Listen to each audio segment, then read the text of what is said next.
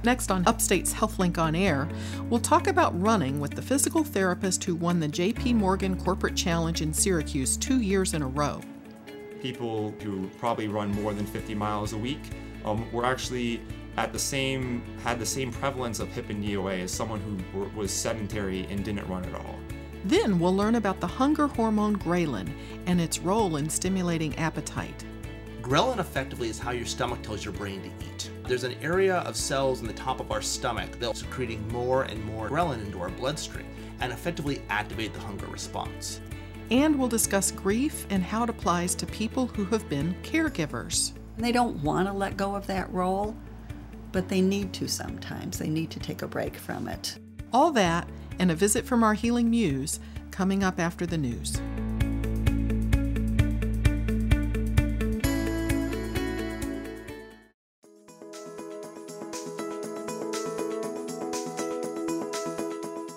Is Upstate Medical University's HealthLink on Air, your chance to explore health, medicine, and science with the experts from Central New York's only academic medical center.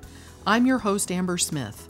On this week's show, a chemist from Syracuse University will tell about ghrelin and how this hunger hormone stimulates appetite. Then, a bereavement counselor from Hospice of Central New York will discuss how caregivers deal with grief.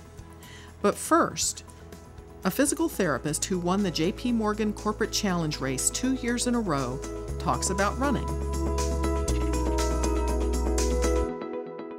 Upstate physical therapist Lee Berube finished as the top male runner at the 2017 JP Morgan Corporate Challenge in June, and he was the top male finisher in 2016 as well. Here today to talk about running is Lee Berube. Thanks for being here. Thank you for inviting me. Pleasure to be here. Thanks. So, so this is a 3.5 mile course, a little bit more than a 5K, mm-hmm. um, and you finished this year in 17 minutes 34 seconds, which beat your time from last year by two seconds. Yes, it did. Just two seconds, but I'll take it. and uh, you were also seven seconds ahead of the next fastest runner. Mm-hmm. So, take us back to that afternoon. Um, so I, I, each year I, I do the corporate challenge since I've started working here. Um, I've done it the year before, and uh, every year I just kind of make it so my training is uh, on par for the race by the time I get to it, and uh, the the race day itself was a little bit cooler in the weather, um, which I'm someone who likes it uh, maybe a tad bit warmer and a little less rain. Um, but and it was late in the day, right? It's um, an afternoon yep, it's race? usually after, after afternoon work? after work. Um, so I worked the day and then headed over to the race, warmed up real quick, and uh, just had a good race. It was a lot of fun. So did you start out um, in front and stay that way, or did you were you further back and had to overcome other runners? Or? Um, I think there was one or two runners that were in front of me for the first mile or so, and then after the first mile, I, I took the lead after that and um, started to push a little bit more.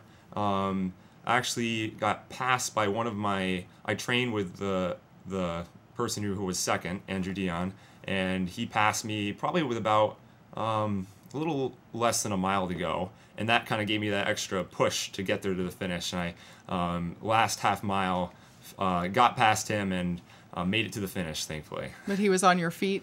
Yep, he was the... right there, pretty much pushing me the entire way. So that actually helps. Yes, it, it really does to have someone else there that you can work off of because a lot of times um, running is one of those sports that really challenges you um, mentally as much as physically. So if you have someone else there to push and is uh, basically suffering along with you, then it gives you that extra little bit. Well, is there anything about the race that, because you've run it many years, have you learned from previous of corporate challenges um, that you brought with you to this year's race? Um, so I've, I've run um, many years as a high school and college athlete. So a lot of my experiences uh, help me when I'm in a, uh, various races. Um, so I employ a lot of different tactics when I'm running.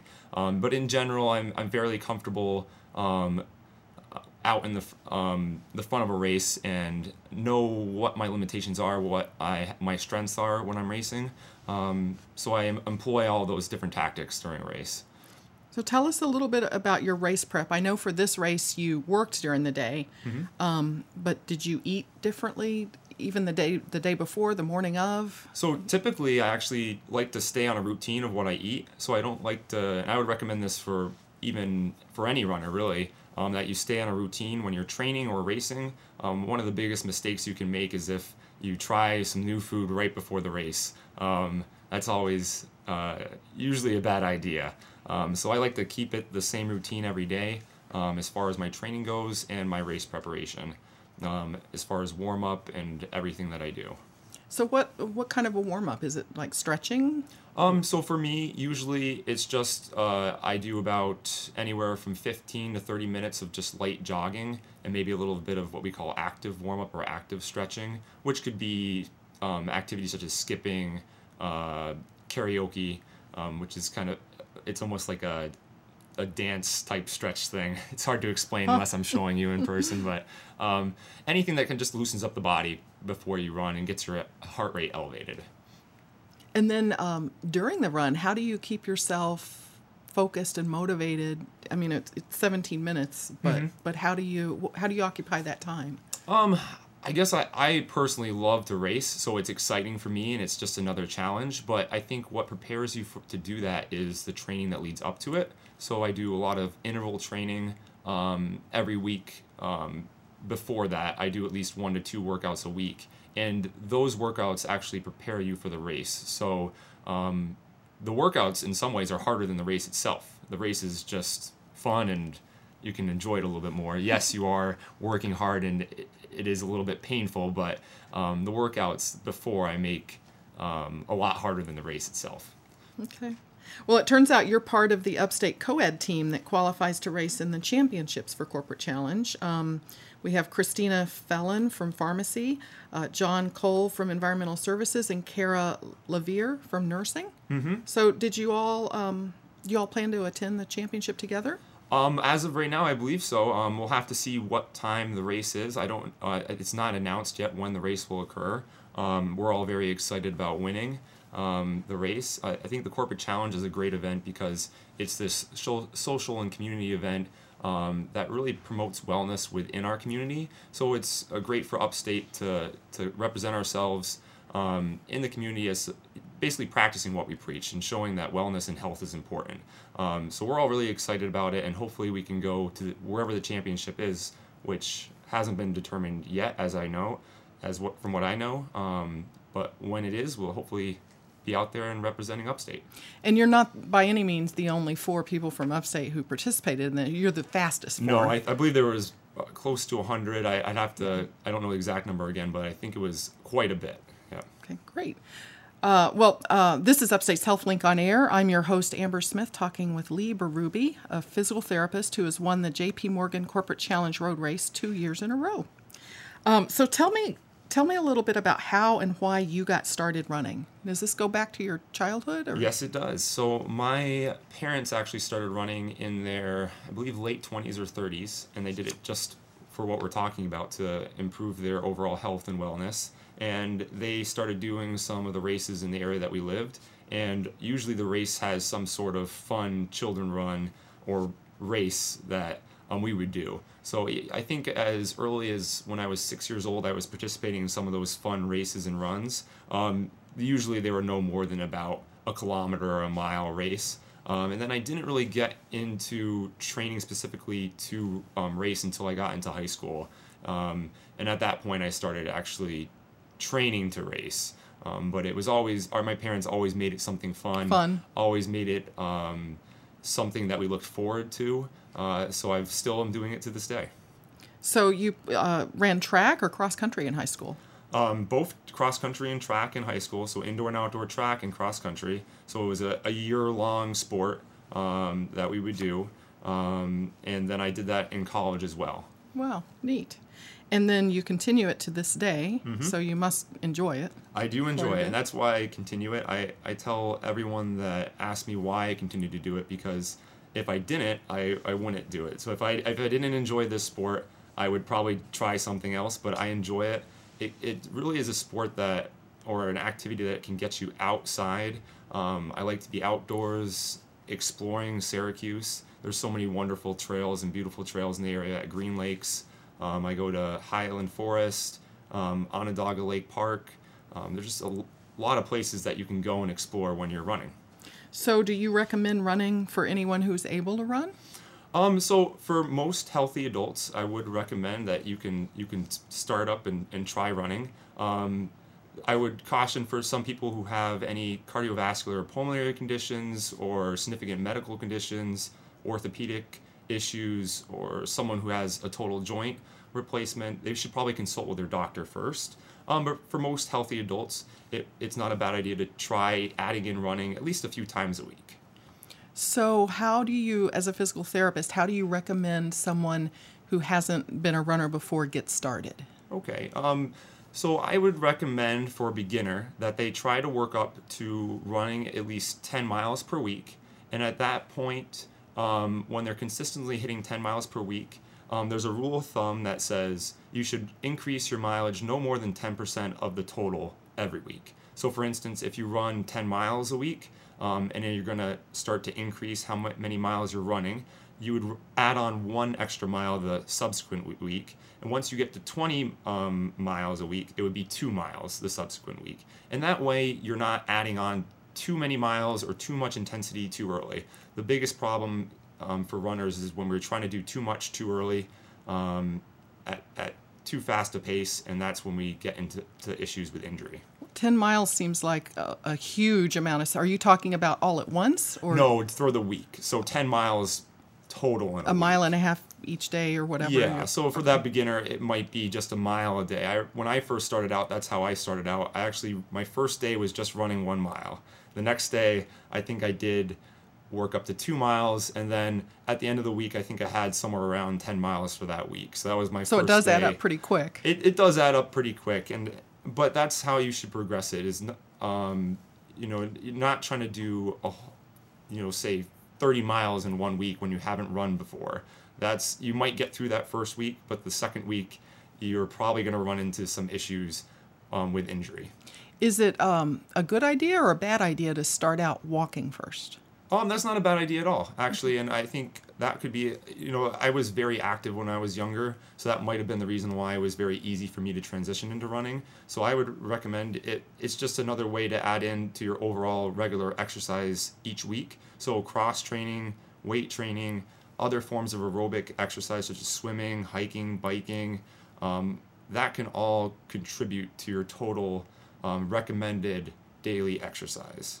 Um, the American College of Sports Medicine recommends that you get um, three to five days of moderate to vigorous exercise per week, or about 150 minutes of that type of exercise per week. So this is another way you can contribute to that point.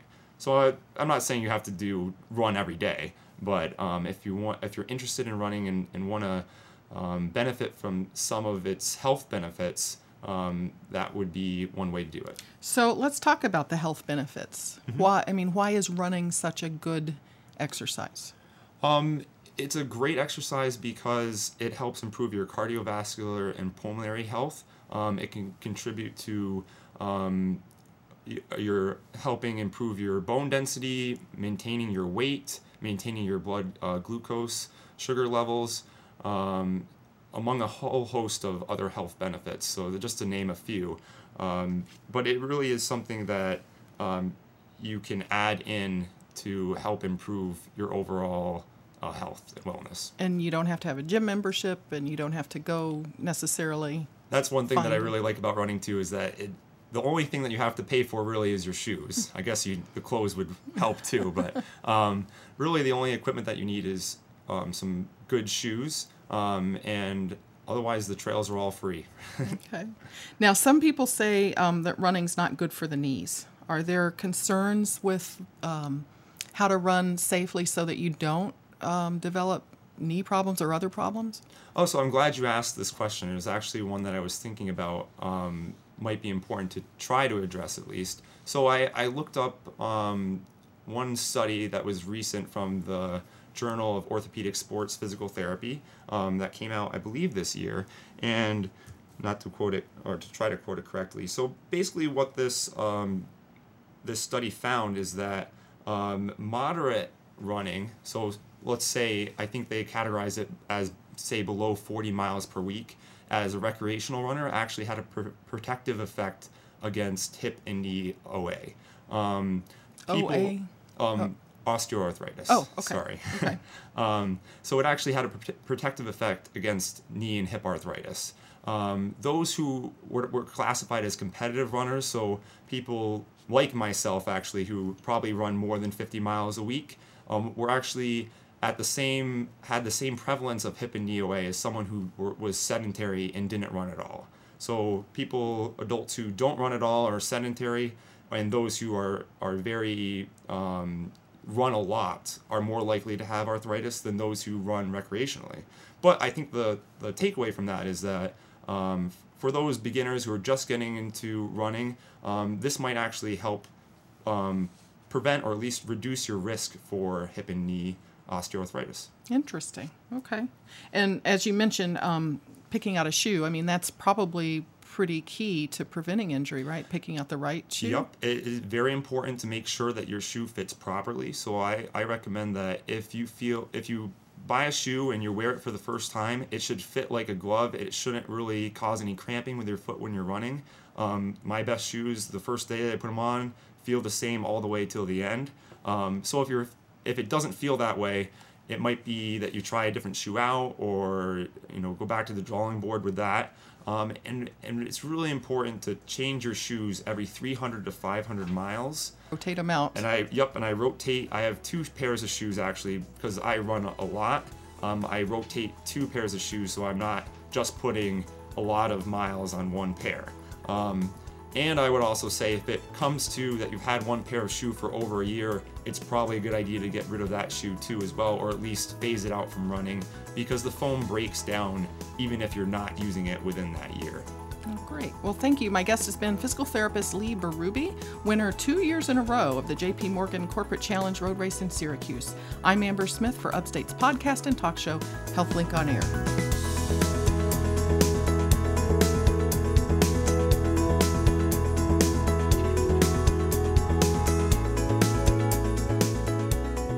Next up, could scientists figure out a way to block the appetite stimulating hormone ghrelin? On Upstate's HealthLink on Air.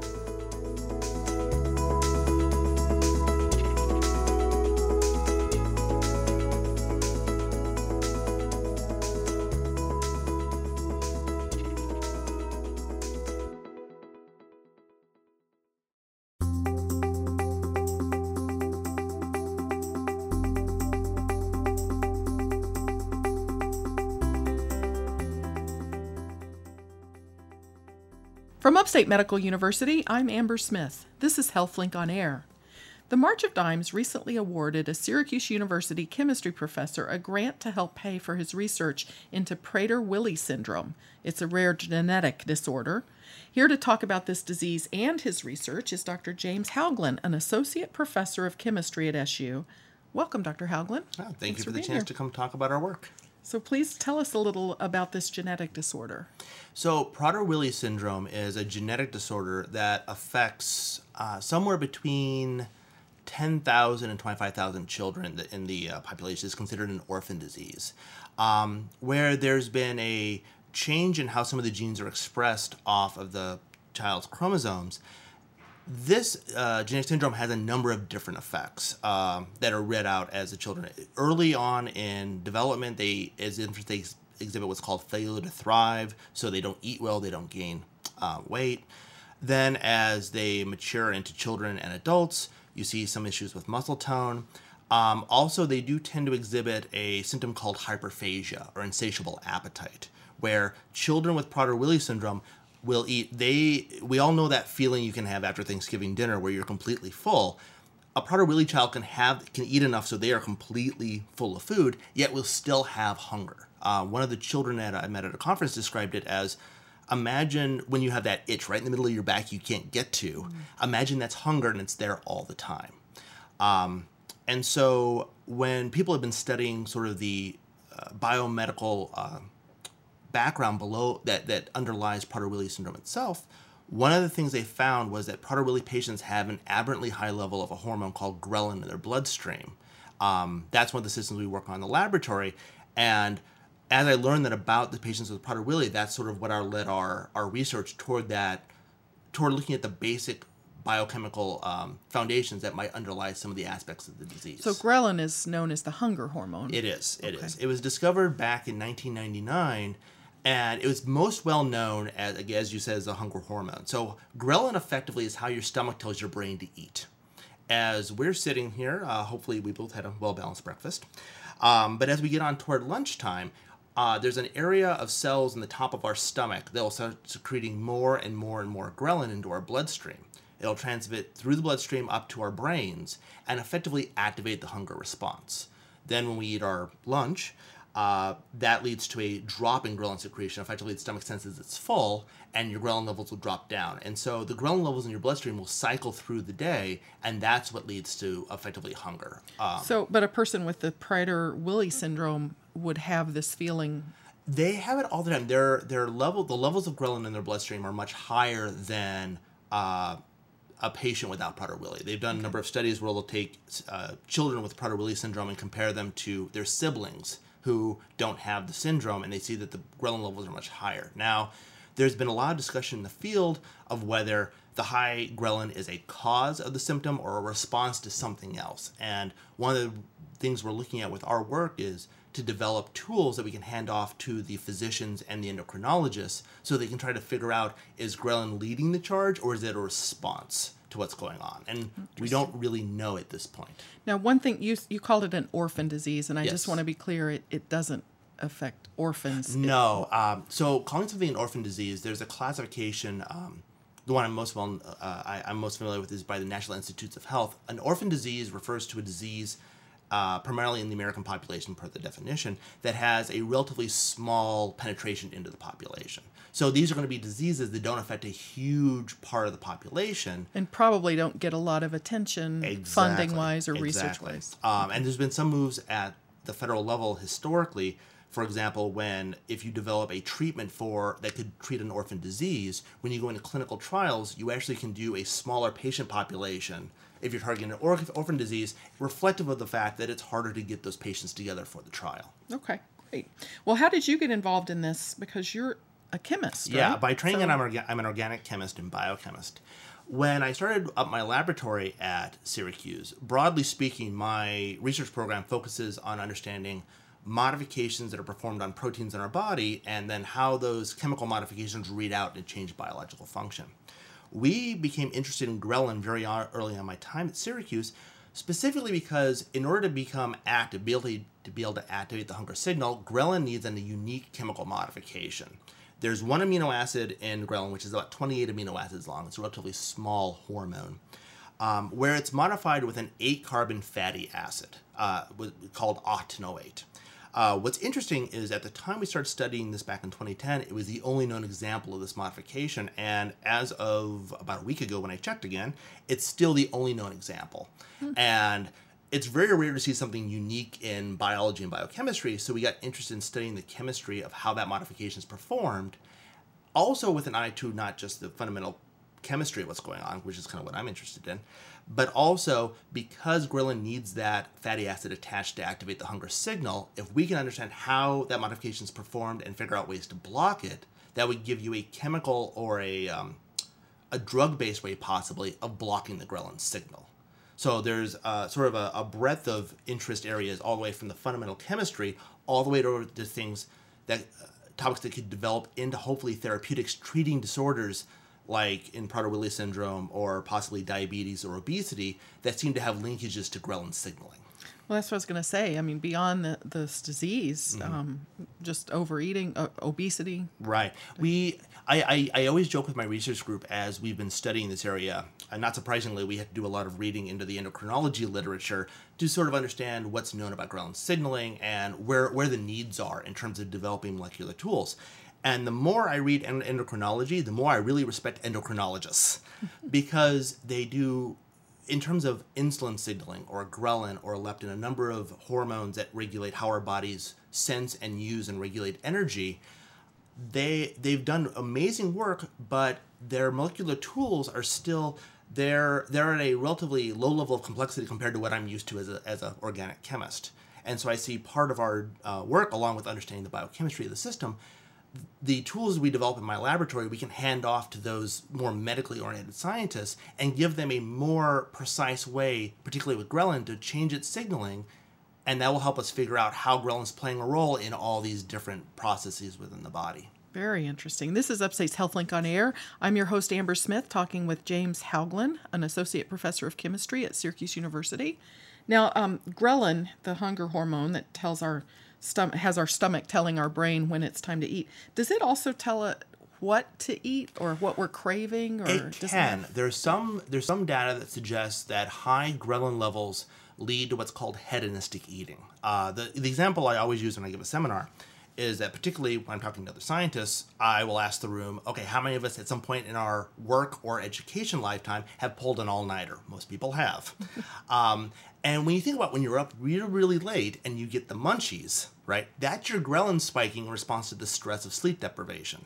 But also, when you get the munchies, with rare exception, you don't tend to want to favor a well balanced salad and like a whole grain muffin. You right. want pizza or mac and cheese, um, high calorie, what we think of as comfort foods.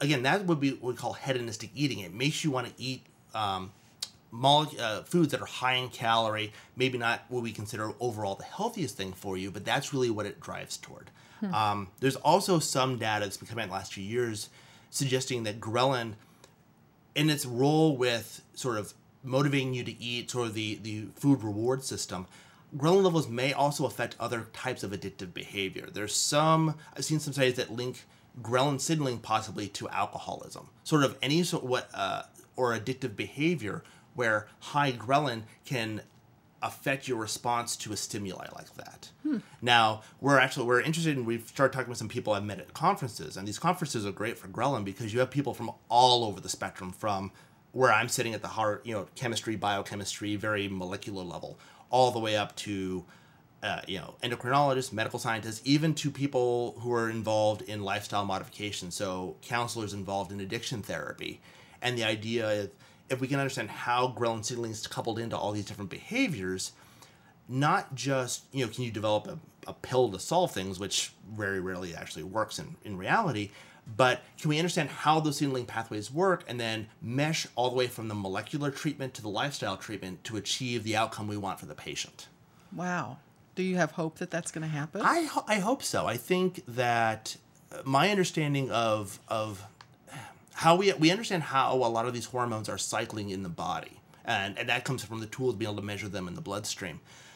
The sort of the the my sense is the biggest challenge has been currently being able to sort of deconvolute. So so pull apart, you know, insulin signaling from ghrelin signaling from other hormones that are involved in our response to these stimuli, and part of that is developing tools that then you can say, okay, well, if I have a change, say in ghrelin, is that mirrored or is it amplified or offset by a change in another one of the hormones? So basically, be able to pull apart this pile of spaghetti and know what each of them is doing.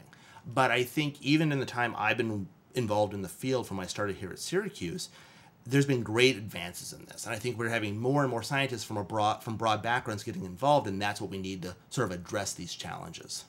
So ghrelin works with other hormones. It it appears to uh, possibly either amplify other hormones or offset other hormones. Uh, for example, insulin, which most of the listeners have heard of, it's involved in regulating our blood glucose.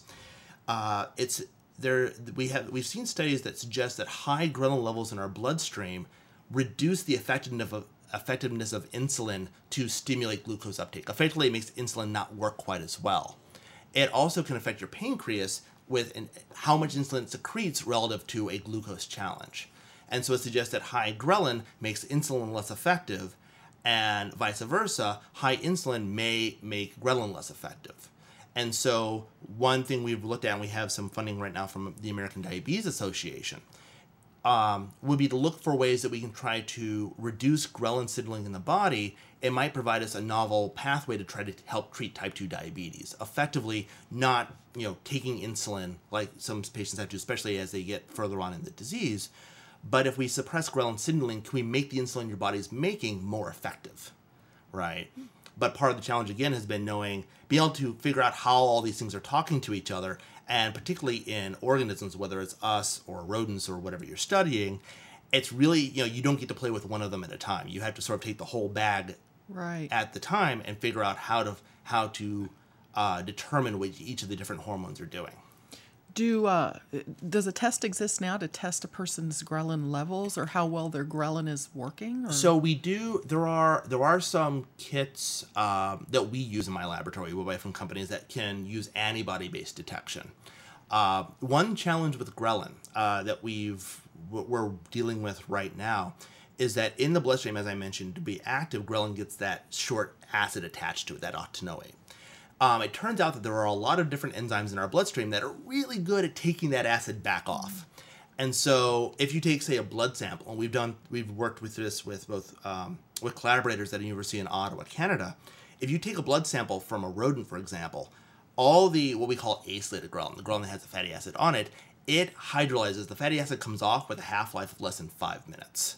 And so the trick to that is getting a good measurement of actually how much of the acylated ghrelin there is. Uh, we've developed some chemical tools that help stabilize that, so it makes it easier to measure that. But we're also looking at collaborators both here at Syracuse and at other institutions to try- to develop better ways to study ghrelin in the bloodstream. Because that's one question, especially with ghrelin cycling so quickly in our bodies. You know, as we understand the dynamics of how ghrelin levels go up and down and how they change, that's going to help us understand how the signaling works. well, your recent work has identified some molecules that can potentially block ghrelin signaling. So, Yeah, we we just published a paper back in uh, January where we one of the tricks with studying ghrelin and the enzyme that modifies ghrelin is called ghrelin O-acetyltransferase or GOAT for short. Uh, no shortage of laughter in the laboratory about that. What we one of the challenges has been that we don't have any drug-like molecules that actually block ghrelin acylation, and so it's been sort of a catch-22 situation that we can't inhibit ghrelin because we have no molecules, but we didn't have any. We started using some of the some of the uh, tests we have in the laboratory to just screen libraries of compounds from the National Institute of Health, effectively throwing things against a wall and seeing if anything stuck. And through this work that was done by a good number of undergraduates in my lab, they found that one of these molecules, it's uh, called a synthetic triterpenoid. Effectively, it's a something that looks like a steroid but a little bit bigger. Um, where that molecule effectively blocked the activity of goat. It blocked goat's ability to acylate ghrelin. Working on that molecule, we then worked with um, John Chisholm, my synthetic collaborator at Syracuse University, to effectively pare that molecule down and figure out exactly what parts of it are important. And those studies both helped us find new molecules that additionally block ghrelin modification, but they also helped teach us things about how goat is modifying ghrelin itself. And as we learned how the enzyme works, that makes it easier to develop new inhibitors. well, very exciting. Thank you so much for talking about this. My guest has been Dr. James Hougland, an associate professor of chemistry at Syracuse University. I'm Amber Smith for Upstate's podcast and talk show, HealthLink on Air.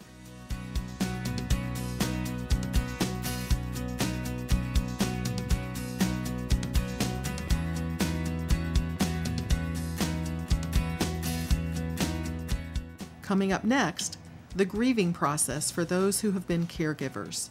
You're listening to Upstate's HealthLink on Air.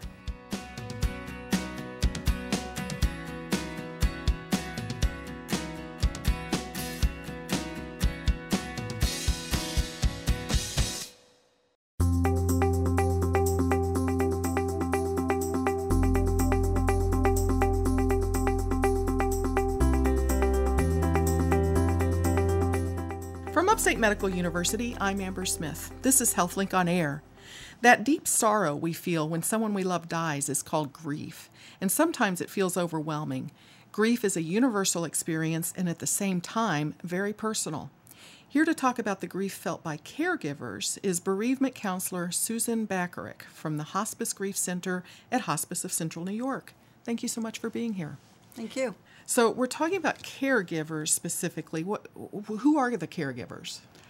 Well, the caregivers can be anyone. Um, a lot of the individuals that access our um, grief center at hospice um, could be an adult child that's just lost a parent. It could be um, a spouse, spouse. a spousal loss. It could be um, a parent who's lost a child. It could be a loss of a brother or sister or any relative in your family. So, someone who's been taking care of someone who's been ill and, and approaching death Exactly. for days, months, years. Exactly. Sometimes it could go on for 10 years. So, let's talk a little bit about why um, individual people react to the loss of someone in different ways. Grief is different for everyone, right? It is. And um, one of the major factors that you need to look at is the relationship. Um, when you lose a spouse is different than when you lose a parent. And um, you sometimes when you're caregiving, you put your own needs aside and you put all your energy into the caregiving. And this can take a toll on you physically, emotional, emotionally, and cognitively. Such a toll that you might not even realize it while it's going on. right? Exactly, yes. Okay. So, um, what what kind of advice do you have to offer to someone who's a caregiver of someone who's approaching death? Is there something they can do um, to help prepare for that? Well, one of the things they need to do is to find a support system. It's important to reach out to others to see who else can help. You don't realize what a toll it takes on you until after the caregiving's over. And then you realize how drained you are. But you also realize that you've lost your purpose. You know, your purpose was caregiving for this individual, and now you ask yourself, what is my purpose? I can imagine if your day is filled with caregiving chores and, and errands and this and then all of a sudden you don't have any of that. You, I imagine people could struggle. Right, because you put your own life aside. And so it's important to not isolate yourself and to try to have a fairly normal routine and not take it on. Um, Okay. Well, um, what is the one thing that caregivers are looking for when they when they come to you and they're seeking counseling for their loss? well, one of the things they ask us in counseling is, you know, I feel like I'm going crazy and um, I'm feeling numb. And these are really normal reactions um, to their grief, whether it's the impending loss or the loss has happened. Um, we try to validate their feelings and we try to find, have them find a way to embrace their loss. Because it is a huge absence in their life when this person dies. So, what is the counseling like? Is it group counseling uh, that, that you offer? Or? I find that the group counseling has been the most effective when you're with a group of people and you all are experiencing the same type of loss, whether it's a spousal loss or parent loss. You have this connection with these other people, and your feelings get validated by them as well. And I do think that's important. A lot of people ask, How long am I going to feel this way? And when you're sitting in a room with, you know, eight, ten people, and they say, I'm three years out or I'm four years out and this is how I'm feeling, um, I think that helps you realize, well, maybe I'm not going to feel like this forever, that it will change. I'm not saying it's always going to get better, but it will change. Well, and it also a group I think would uh, help remind people that they're not alone. That this is not a unique thing that Yeah. you know other people have gone through and survived it and gone on. And a lot of times when you've suffered a loss and you've been caregiving for a long period of time, you do lose your social circle of friends. They go on with their lives. And you feel isolated after the death. And so connecting with other people in a group, um, you build new relationships. And I can honestly tell you most of the groups that I've run, um, and a lot of them are spousal loss, they stay connected afterwards. That's neat. And that's a nice feeling to know that you've done that for them. This person understands how they're feeling. They're not telling them how to feel, and um, and it feels safe for them. So it's sort of a different kind of support than you might get from your family Exactly. or neighbors or Right. that are Be- kind, but yeah, yeah. just kind of a different level. Yeah. It sounds like. Yeah, and a lot of times they say, I know exactly how you feel, but they don't. Unless you've been through it, unless you've experienced it, you really just don't know how they feel. And sitting in a room with people that really truly understand how you feel um, is healing. Neat. This is Upstate's HealthLink on Air. I'm your host, Amber Smith, talking with bereavement counselor Susan Bacharach from Hospice of Central New York. Um, I wanted to talk about triggers. um, triggers after after a caregiver has lost their loved one? Okay, well, triggers are not just dates on the calendar. Triggers can be sights, sounds, smells. You might hear a song on the radio. You might be driving by a restaurant that you used to go to all the time, and all of a sudden you feel this flood of emotions, which is normal. It's a normal reaction. Um, but it also reminds you of your loved one, and you feel like you've just taken 10 steps backwards when you thought you were doing so well. But emotions are normal and they can hit you anytime, anywhere. Um, I had a friend of mine who said she was standing in the post office one day and all of a sudden the wave came and, and hit her and she just dropped everything and walked out the door. And that's okay. You know, it's, it's, it's, it's natural. So there's sort of no predicting. There's no predicting. We always talk to people about having what we call an escape plan. There's going to be things that are going to be coming up, social events, whether it's with family and with friends. And if that wave of emotions hits you when you're at this, whether it could be Thanksgiving dinner with the family, you just tell one person in the room that if that happens, you're just going to get up and you're going to leave. And would they please let everyone know you're okay? You just need to leave. And that way you can exit that social situation gracefully without having to explain why to everyone in the room. I think eh, I mean, when we think about triggers, certainly like holidays would be mm-hmm. a big one that mm-hmm. you could mm-hmm. anticipate a little bit. But it's interesting you note that it could be a song on the radio. It oh, could Oh, yeah. be, A smell. yeah. Now, is do the triggers um, happen more uh, abundantly soon after the person passes, or could these triggers go decades into the future? Both. Both. Both. Yeah. I I still get triggered. My mom died two years ago, and um, I still get triggered. Well, um, let's talk about some rituals for healing. Okay. And not not necessarily to say to get rid of the triggers. I mean, the triggers are are there, right? A ritual is a way to remember and honor this person because they're always going to be a part of your life. They're not physically here, but they're going to be a part of your life forever. So, rituals help you to remember this person and keep them in your life. So, some rituals could be um, lighting a candle, keeping a journal, planting a tree or, or a, a flower garden. Um, some of the other things you could do is listen to their favorite music, um, create a photo album, um, or even just sit around and tell stories about this loved one. Um, some people are action people, so they set up a scholarship in this person's name, or participate in a charity or a run, or they give gifts to or donations to a hospital or a nursing home. All these are really healthy, healing ways to honor your loved one.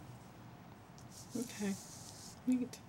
Are there things that um, friends or families can do to help in your healing? Well, they can acknowledge that everyone grieves differently. So they have to go through this at their own pace. It's really important not to tell them how to feel. Don't offer them advice. Don't judge them if they're not going through it fast enough for you in your comfort level. Um, and don't don't say the words "I know exactly how you feel" because they don't think you do, and you probably don't. Um, so it's important to be a good listener, to be sensitive to what they need, to recognize that this person's life has changed forever. And if they need something done, then do it for them and don't wait for them to ask you. I always say there's three important people to have in your life after someone dies a listener, a doer, and a distractor. The listener will just listen to you and not offer any advice or, or be judgmental. The doer is the type of person that can help you get your tasks done, even if it's just mowing the lawn or going grocery shopping. And that distractor is that person that can take you out of your grief, even if it's just for an hour or two, because you can't grieve 24 7. So those people are important too. And you might surprise yourself of who Who steps up. Who steps those- up? Yeah, yeah.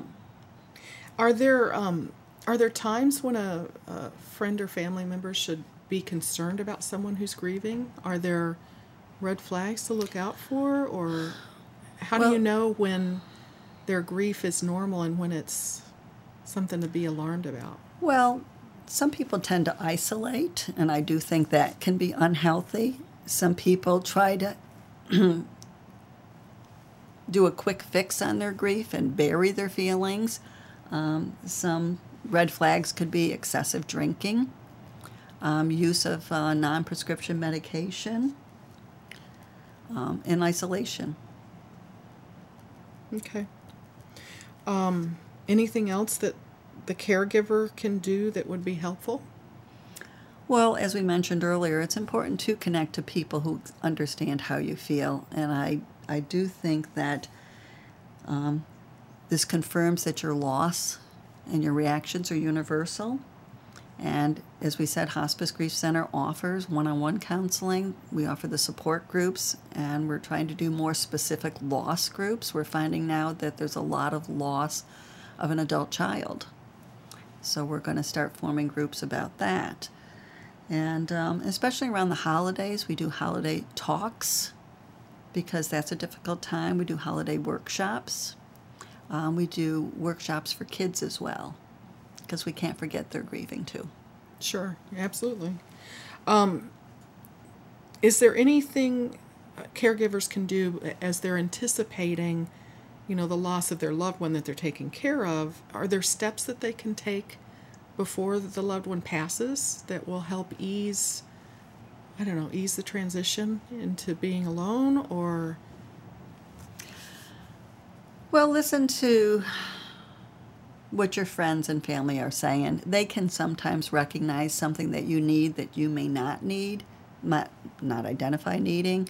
Um, a lot of people feel, I can do this, I can do this, I know exactly how. And they don't want to let go of that role, but they need to sometimes. They need to take a break from it.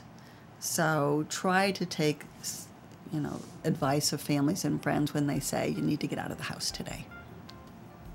Neat. Well, good advice. Thank you so much for being here. Thank you. My guest has been Susan Bacharach, a bereavement counselor at the Hospice Grief Center at Hospice of Central New York. I'm Amber Smith for Upstate's podcast and talk show, HealthLink on Air.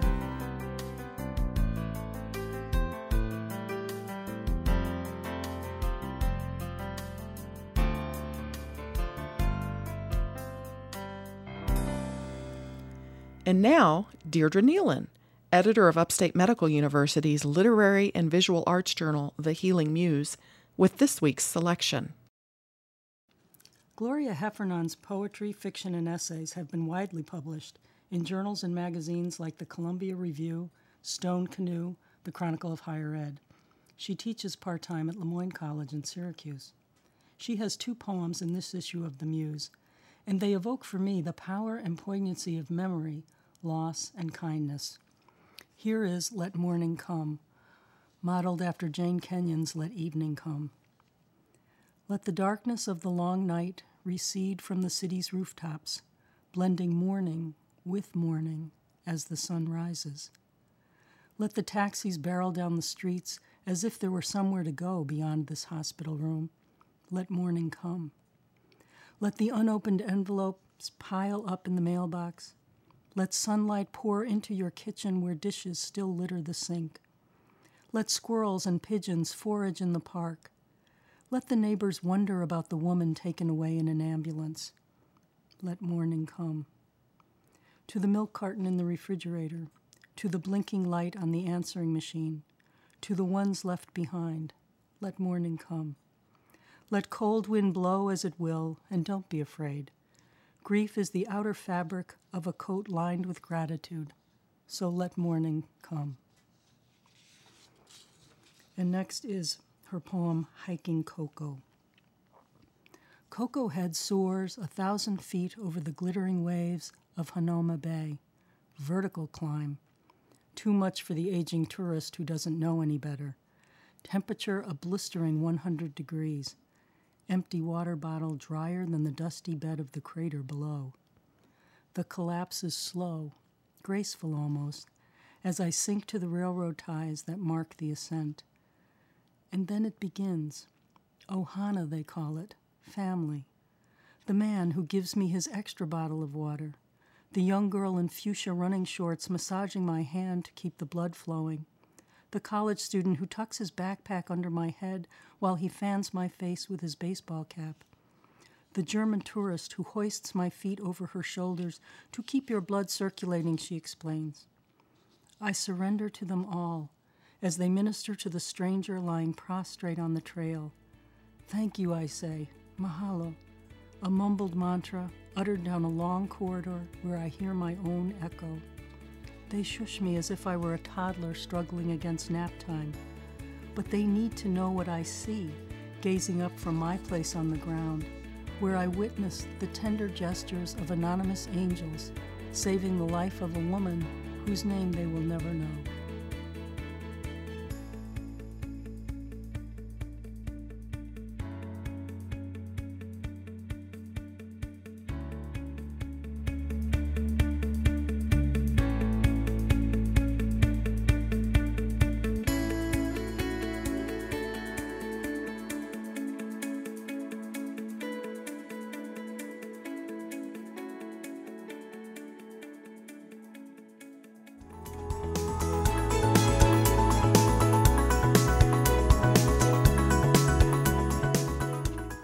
Been Upstate's HealthLink on Air, brought to you each week by Upstate Medical University in Syracuse, New York. Next week, HealthLink will look at this year's flu season. If you missed any of today's show, listen on demand on our website at healthlinkonair.org or find a podcast in iTunes by searching for one word HealthLink. I'm Amber Smith. Thanks for listening.